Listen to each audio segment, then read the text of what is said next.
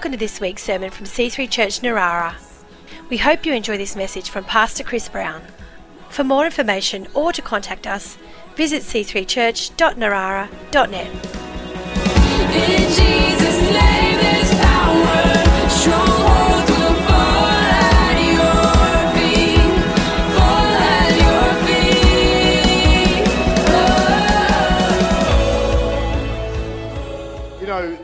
so many carols got such great words, and um, I wanted to just reflect on one of them, the Hark the Herald Angels.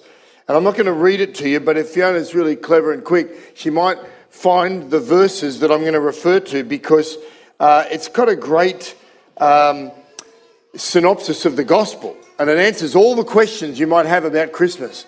Uh, in fact, the carol is so cool because um, I read about it, the, the, the history of it. Uh, it was written uh, and called Hymn for Christmas Day. So today's the day to sing it. Uh, perfectly suited. It was first uh, written in 1739, written by Charles Wesley, the great hymn writing brother of the famous preacher and church planter John Wesley. And Charles Wesley originally asked someone else to write the tune, and he said his, his request was for a slow and solemn sounding tune. All right, Charles, fine. So that's not the tune we've got because it's not that slow and solemn. But a hundred years later, you may have heard of the composer Felix Mendelssohn.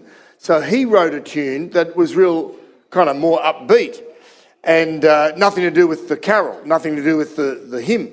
But 20 years after that, in 1855, an English organist named William Cummings put the two together and gave us the carol that we have today. And uh, that's like, you know, what, more than 150 years ago, and, uh, and we're still singing it because the words capture, like I said, the gospel message. So if you were to ask some questions about Christmas, this uh, carol answers them. First of all, who is Jesus? Well, that carol, somewhere in amongst the verses, as I said, Fiona might find the particular ones, but it, it says he's our King, the Christ, He's our everlasting Lord and He's Emmanuel, which of course means God with us, coming from heaven to us. And so that's worth remembering, isn't it? At Christmas, Jesus is not just this little baby, He's the King of Kings. He's the Lord of Lords. He's amazing and incredible. And with all the festivities and food and racing around, it's worth remembering the reason for the season you know, to pray to Him, to appreciate Him, to thank Him for giving us uh, all that we have, the very breath that we breathe. You know, He is in charge of the universe, He's in control uh, of our lives when we invite Him to. Uh, and it is a busy time, so it is worth pausing. I don't know, uh, we don't have to do this this year, but uh, are you one of those families where you've got to go to the parents or the grandparents twice?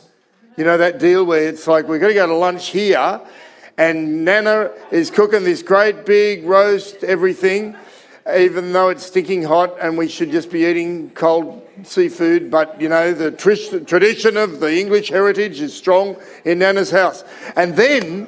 You're all full and you roll out of there full of pudding, which you don't really like, but you're on honour Nana by eating the Christmas pudding and there's custard all over it.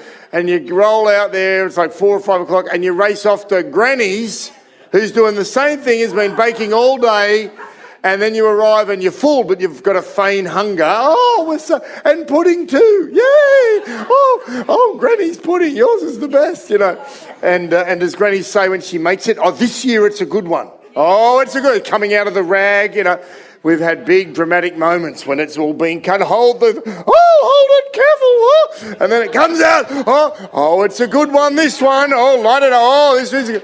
Never had a bad one. Never, you know, when's it?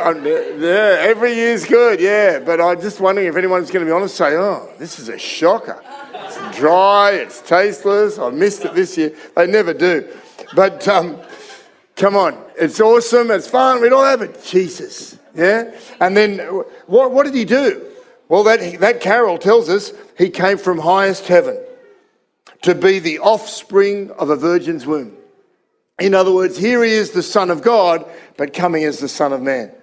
With great glory, but great humility, combining. Incredible. Why did he come? That says somewhere in there that he fulfilled the mission of seeing God and sinners reconciled. You know, and Byron preached this well on the carol service the other night. A lot of attempts in our world to, for, for healing and helping mankind. Reconciliation's a big word between races and different groups of people and. All that the governments and political and economic solutions can do might help to some degree, but nothing will ever solve the real problem, which is in the heart of man, and the fact that we're, we're, we're needing reconciliation between us and God, and then between us and other people. And it's only the love of God that can do that. And God's proven that and helped us by sending Jesus. And then what? How did He do this? How did He reconcile us? Well, that hymn says He lays His glory by. He put aside His glory. In other words, He humbled Himself so much that He said, I'll go to the cross. I'll allow myself, though I could just stop it at any time, I'll allow myself to be crucified in the place of all humanity and take on His shoulders our sin. That's incredible. And, uh, and of course, the result of all this, that hymn says, there we are, born, no, go back. Born that man no more may die. Born to raise the sons of earth, born to give them second birth. That's the awesome result. You know, Jesus said you must be born again. That's not an American evangelist that said that. That's, that's in the Bible. And, uh, and people sort of go, oh, that's a born again Christian? Well, well, there's really only one kind someone who has been born again, to have had the second birth. Of course, our bodies are, you know, going to fade and die eventually, but our spirit doesn't have to die. Our spirit can live on.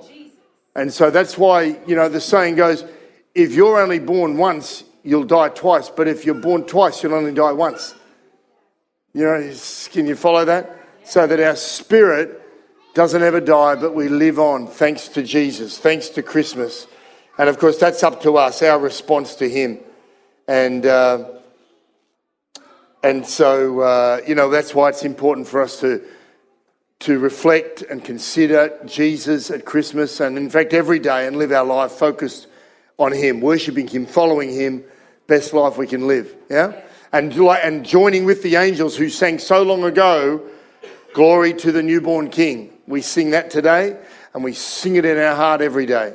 And so, um, long, long time ago, but still relevant all these years later, yeah?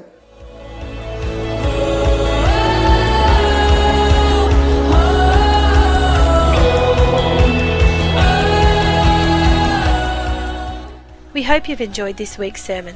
For more information or to contact us, visit c3church.narara.net.